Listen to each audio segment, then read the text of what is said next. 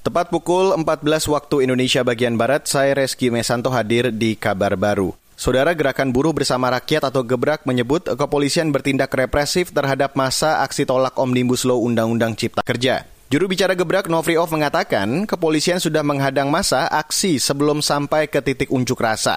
Pengadangan dengan aksi kekerasan itu terjadi di Tangerang, Bekasi, dan Kerawang 6 hingga 7 Oktober lalu.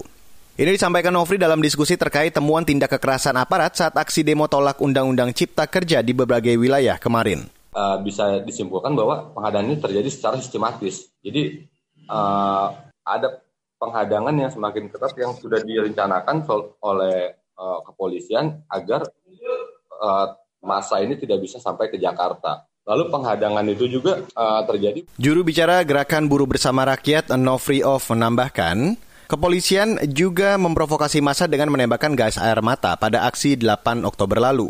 Padahal saat itu masa tengah menyampaikan aspirasi secara damai pada waktu yang sesuai surat izin. Selain itu, aparat juga bertindak represif saat masa aksi sudah membubarkan diri dengan mengejar dan menembakkan gas air mata kepada pendemo hingga ke permukiman warga di daerah Kuitang, Jakarta Pusat. Kita beralih ke informasi selanjutnya, Saudara. Gubernur Jawa Barat Ridwan Kamil menghimbau warganya menahan diri untuk liburan ke luar kota saat cuti bersama akhir Oktober ini. Ia menyarankan warga berkumpul bersama keluarga di rumah atau mencari hiburan di sekitar tempat tinggal saja. Ridwan beralasan penularan virus COVID-19 lebih rentan pada kerumunan massa. Namun ia menegaskan tidak ada larangan dan penutupan akses wisata di wilayah Jawa Barat. Nah, kami antisipasi pertama semua destinasi pariwisata di Jawa Barat sudah kami apa identifikasi untuk memaksimalkan protokol dan kedisiplinan menjaga prosentase kapasitas kan. Jadi kalau nanti uh, petugas akan saya tugaskan, nanti kalau ketahuan jatah 50 persennya ternyata berlebih, kita akan beri sanksi juga. Gubernur Jawa Barat Ridwan Kamil menilai libur panjang berpotensi menaikkan angka kasus COVID-19. Hal itu terjadi saat libur panjang Hari Raya Idul Adha lalu. Menurutnya, pengaruh libur panjang akhir Oktober pada jumlah kasus corona akan terlihat dalam dua pekan setelahnya.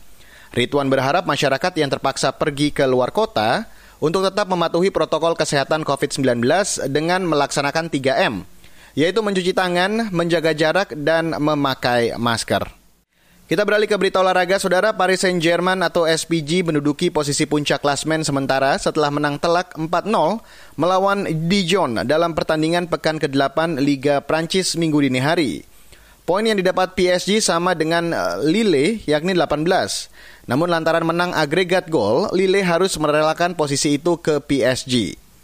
Dari Liga Belanda, Ajax Amsterdam memecahkan rekor kemenangan terbesar dalam sejarah klub setelah mengandaskan VVV Velo 13-0 dalam pertandingan pekan ke-6 Liga Belanda akhir pekan kemarin. Mengutip antara news, kemenangan ini mengalahkan rekor yang diciptakan Ajax saat melumat Vitesse saat 12-1 musim 1971-1972. Kemenangan ini sekaligus mengantarkan Ajax ke puncak klasmen sementara Liga Belanda. Dari Liga Inggris, Everton kalah 2-0 saat bertandang ke markas Southampton di Stadion St. Mary's minggu kemarin. Meski kalah, Everton masih ada di puncak klasmen sementara Liga Inggris karena unggul selisih gol dari Liverpool. Keduanya sama-sama mengoleksi poin 13. Saudara, demikian kabar baru, saya Reski Mesanto.